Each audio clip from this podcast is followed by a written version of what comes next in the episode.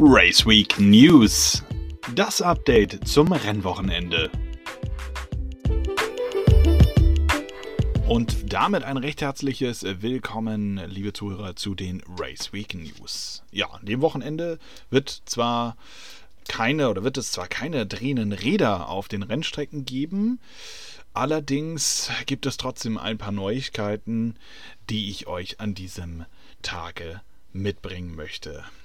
Ja, und folgende Themen, die habe ich für euch vorbereitet. Vize-Champion Liam Lawson verlässt die DTM nach nur einem Jahr und Red Bull hegt Zweifel an der Legalität des Mercedes-Motors. Und damit gehen wir rein zum ersten großen Thema. Und ja, das haben wahrscheinlich schon einige von euch äh, gelesen auf den sozialen Medien. Liam Lawson wird die DTM verlassen. Ja, ist es jetzt vielleicht das gewesen, dass man sagt, es war äh, ein Jahr, das äh, etwas zu hart gefahren wurde. Viele Fragen, die da auch noch im Raum stehen. Ähm, und auch Gerhard Berger hat sich wieder etwas kritisch äh, zu den Kämpfen und zum Wochenende auf dem Norrisring geäußert. Dazu äh, werden wir dann allerdings am Montag im regulären Podcast kommen. Möchten wir eher mal darauf eingehen, ähm, warum es vielleicht dazu kommt, dass Liam Lawson letztendlich geht. Und da gibt es auch ganz klare Punkte. Denn Dr. Helmut Marko hat äh, zu äh, motorsportmagazin.com gesagt, dass er sehr viel gelernt hat in der DTN. Anfangs war er ein bisschen stürmisch, wir erinnern uns vielleicht an die Situation auf dem Nürburgring, wo er da beide Abt-Autos rausgenommen hat. Ähm, ja, das war ein bisschen unglücklich. Natürlich sind das halt die Situationen, ähm, die einfach passieren, wo man vielleicht einfach auch mal eine Lücke sieht, die dann irgendwo auch gar nicht da ist. Aber naja, das macht auch irgendwo das aus, was ein Rookie lernt, denn da reinzustechen, wo es vielleicht doch dann am Ende nicht ganz so gut war. Wir wissen, dass er auch dann beide Audis aus dem Rennen genommen hat. Vielleicht hätte da ähm, der gute Kelvin van der Linde auch den ein oder anderen Punkt nochmal mitgenommen. Aber ja, ähm, alles in allem muss man sagen, äh, das gehört einfach dazu. Es ist ein Prozess, ein Lernprozess. Das kennt man äh, auch, denke ich, von sich selber, wenn man einen neuen Job antritt, dass man am Anfang die ein oder anderen Fehler macht, wo man sich am Ende dann doch drüber ärgert. Und genau die Situation haben natürlich auch die Rennfahrer in dem Moment stehen sie in der Öffentlichkeit und es fällt dann auch einfach ein Stückchen mehr auf.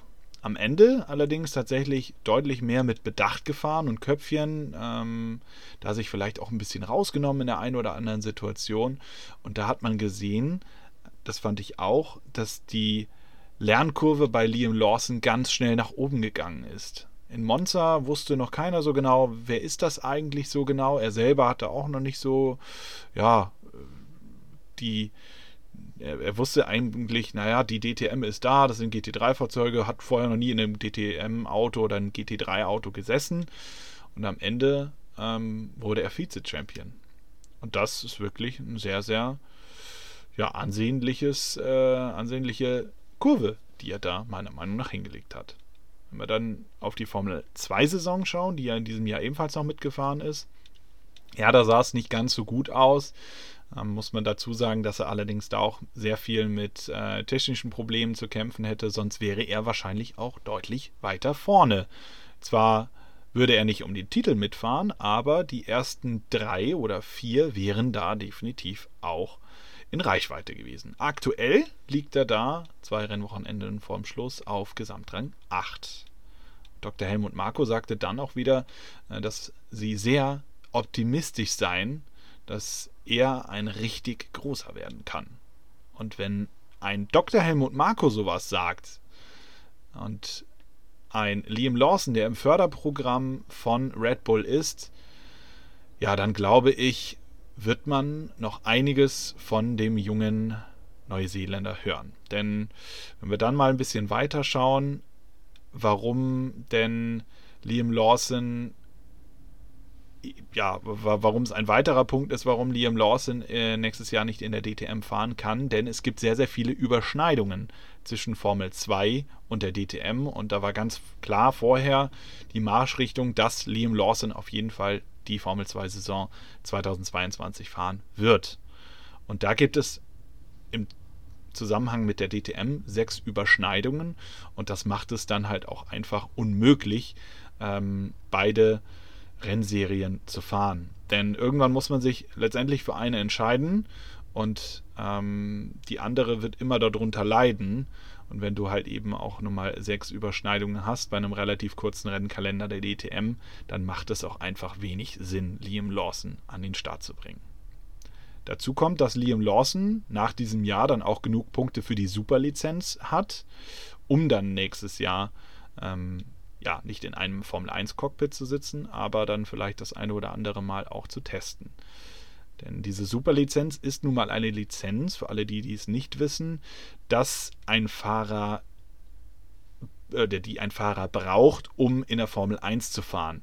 Da hat man dann Erfahrungspunkte, die gesammelt werden über die Nachwuchsserien und und und die dann dazu führen, dass man dann diese Lizenz auf jeden Fall beantragen kann. Lawson wird dann auch am Ende dieses Jahres in Abu Dhabi für Alpha Tauri äh, den Young Drivers Test fahren. Und ja, da wird man dann mal schauen, wie sich Liam Lawson in einem Formel 1 Renner macht. Dazu muss man sehen, ob es dann möglich ist, in verschiedenen Trainings am Freitag vor den Rennwochenenden ähm, den Liam Lawson ins Auto zu setzen. Da ist man sich allerdings noch nicht so ganz sicher. Das Reglement dazu ist noch nicht komplett fertig. Die Formel 1 hat 2022 vor, an bestimmten Rennwochenenden Rookies in den freien Trainings die Möglichkeit zu geben, äh, die Fahrzeuge zu fahren. Wie gesagt, das steht aber noch nicht so ganz fest. Da dürfen wir allerdings mal gespannt sein, was da so auf uns zukommt. Alles in allem, glaube ich, muss man sagen, Liam Lawson sehr, sehr stark gewesen am Ende dieses Jahres. Ähm, wenn man sieht, ähm, ich wiederhole mich da gerne, wie die Kurve, die Lernkurve von ihm nach oben geschnellt ist, dann muss man sagen, wäre er definitiv ein würdiger DTM-Champion gewesen. Aber viele Punkte, die dann dazu geführt haben, dass es vielleicht nicht so war. Und ja, was ich bereits auch schon sagte ähm, und was ich immer noch oder wo ich immer noch der Meinung bin, das führt halt auch zu einem Champion ist immer konstant vorne in den Punkten sein und wenn es darauf ankommt, fokussiert sein und das Auto dann auch so umzusetzen und vielleicht dann auch ein Rennsieg zu holen, wie in dem Fall jetzt Maxi Götz am letzten Rennwochenende in Nürnberg, wo es dann ja, für ihn zum DTM-Champion gegangen ist. Ja, da dürfen definitiv gespannt sein, was Liam Lawson dann also nächstes Jahr ähm, in der Formel 2 so äh, an den Tag legt. Wenn da weniger ja, Ausfälle für ihn ähm, zu beklagen sind, dann glaube ich, wird er auch ein Kandidat sein, der dort vorne um den Titel des äh, Formel 2 Champions mitkämpfen kann und dann dürfte die Chance recht groß sein, dass er dann im Jahr 2023 vielleicht einen ja, ein Cockpit in der Formel 1 bekommt. Da dürfen wir sehr gespannt sein und ja, ich bleibe da auf jeden Fall für euch dran.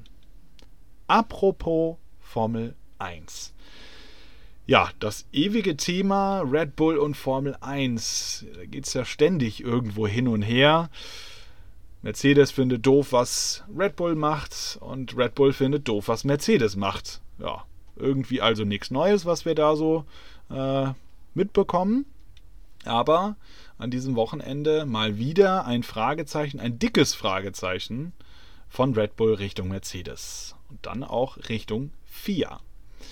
Denn ja, Horner findet, dass die Mercedes an diesem Rennwochenende sehr, sehr schnell waren auf den Geraden. Und das im ja, Vergleich dazu, dass man natürlich ein sehr hohes Downforce-Level fahren musste aufgrund der Bedingungen, die dann da waren am äh, Sonntag. Und das ist ja auf der einen Seite durchaus berechtigt, denn man ist teilweise von Seiten Mercedes her genauso schnell gewesen wie der Red Bull mit offenem DRS. Und das ist wirklich sehr interessant. Die Höchstgeschwindigkeiten bei Lewis Hamilton, die lagen bei 310,7 km/h. Max Verstappen im Vergleich dazu bei 297,1 km/h. Und sein Teamkollege Checo Perez kam auf eine Höchstgeschwindigkeit von 303 km/h. Also die Red Bull auch schon intern mit 6 km/h Unterschied. Das kann man da auch mal meiner Meinung nach sehr auf die äh, unterschiedlichen Setups schieben. Vielleicht dann Max Verstappen doch mit einem höheren ähm, ja, Anstellwinkel gefahren oder mit einem höheren mit einer höheren Downforce-Rate. Das muss man dann immer mal so ein bisschen sehen. Also das kann schon mal variieren. Allerdings finde ich den Abstand von Lewis Hamilton zu Max Verstappen mit knapp 13 km/h doch schon wirklich groß. Nun zu Checo Perez ist der Abstand mit ja, 8 km/h, finde ich, eigentlich immer noch okay. Wie gesagt, auch da sind so 8 bis 6 km/h ähm, durchaus ja, äh, wichtig, denn man verliert am Ende des Tages einfach Zeit. Und das ist natürlich das, worum es irgendwo geht. Aber der schnellste an diesem Rennwochenende, der war Charles Leclerc. Denn wir erinnern uns zurück an Russland. Da hat Charles Leclerc also einen neuen Motor bekommen. Und der kam natürlich auch logischerweise hier in Istanbul zum Tragen. Und der war mit 311,3 km/h der schnellste.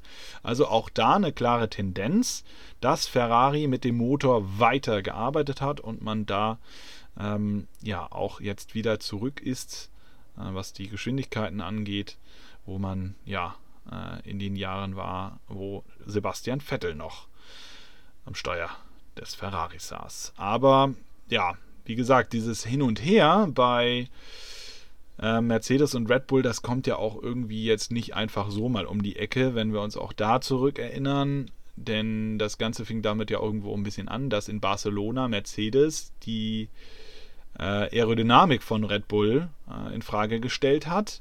Da war man mit diesem Flexwing äh, so ein bisschen auf Kriegsfuß. Da gab es dann ja eine Anpassung letztendlich von der FIA. Und jetzt gab es, das muss man auch sagen, es gab kein Claim von, von Red Bull, sondern es war eher eine Anfrage von Red Bull an die FIA, ähm, ob man denn ja einfach mal nachschaut, ob dieser Motor legal ist. Sie haben da ein paar Zweifel. Es war kein richtiger Claim, das muss man wirklich dazu sagen, sondern es war einfach ein reines Hinterfragen. Und ähm, ja, Horner sagte dann auch noch im motorsportmagazin.com, wir stellen hier nur ein paar Fragen. Und das tun irgendwo alle Teams. Es liegt jetzt also daran, äh, beziehungsweise es liegt an der FIA, die Dinge fortlaufend im Auge zu behalten. Also das sind ja immer diese Sticheleien von Christian Horner, die ja wir immer mal wieder beobachten, ähm, nicht nur in diesem Jahr, sondern auch in den vergangenen Jahren, wo man vielleicht nicht ganz so auf Augenhöhe war, aber ja Mercedes immer mal wieder so ein bisschen ärgern wollte und das ist auch so das, was wir in diesem Jahr wieder beobachten. Das kommt allerdings jetzt nicht nur von Christian Horner und Red Bull, sondern es kommt auch mal von Mercedes Seite. Haben wir anfangs ja gesagt, in Barcelona zum Beispiel.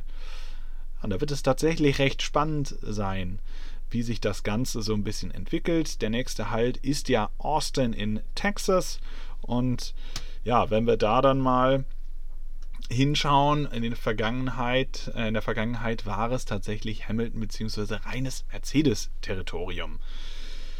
Ja, da muss man an Red Bulls Seite natürlich jetzt das Beste rausholen und irgendwo auch wie in Sochi vielleicht auf Platz 2, 3 irgendwo ins Ziel kommen mit ja, dem Ziel, die bestmöglichsten Punkte mitzunehmen.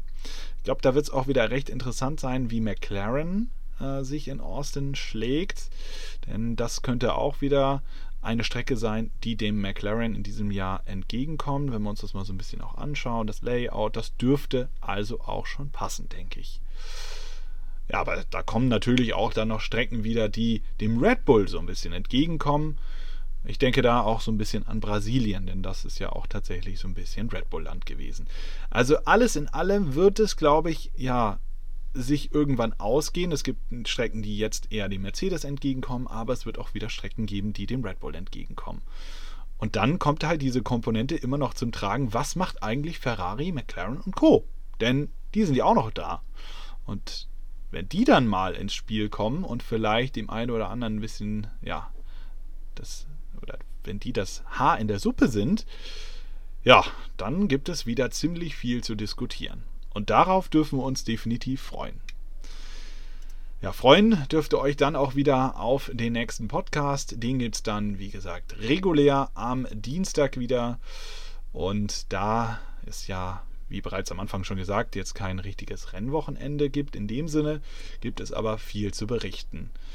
Unter anderem dann natürlich, was Gerhard Berger jetzt gesagt hat, nachdem äh, dieses äh, ja, chaotische Rennwochenende im Prinzip in Anführungszeichen zu Ende gegangen ist. Wir werden nochmal ein bisschen intensiver über das Aussprechen von Liam Lawson und was denn da noch so in der Formel 1 passiert ist. Also viele Themen, die wir zu bereden haben am Montag wieder. Und bis dahin wünsche ich euch jetzt erstmal ein schönes Wochenende. Genießt es und würde sagen, bis dahin macht's gut. Tschüss und auf Wiedersehen.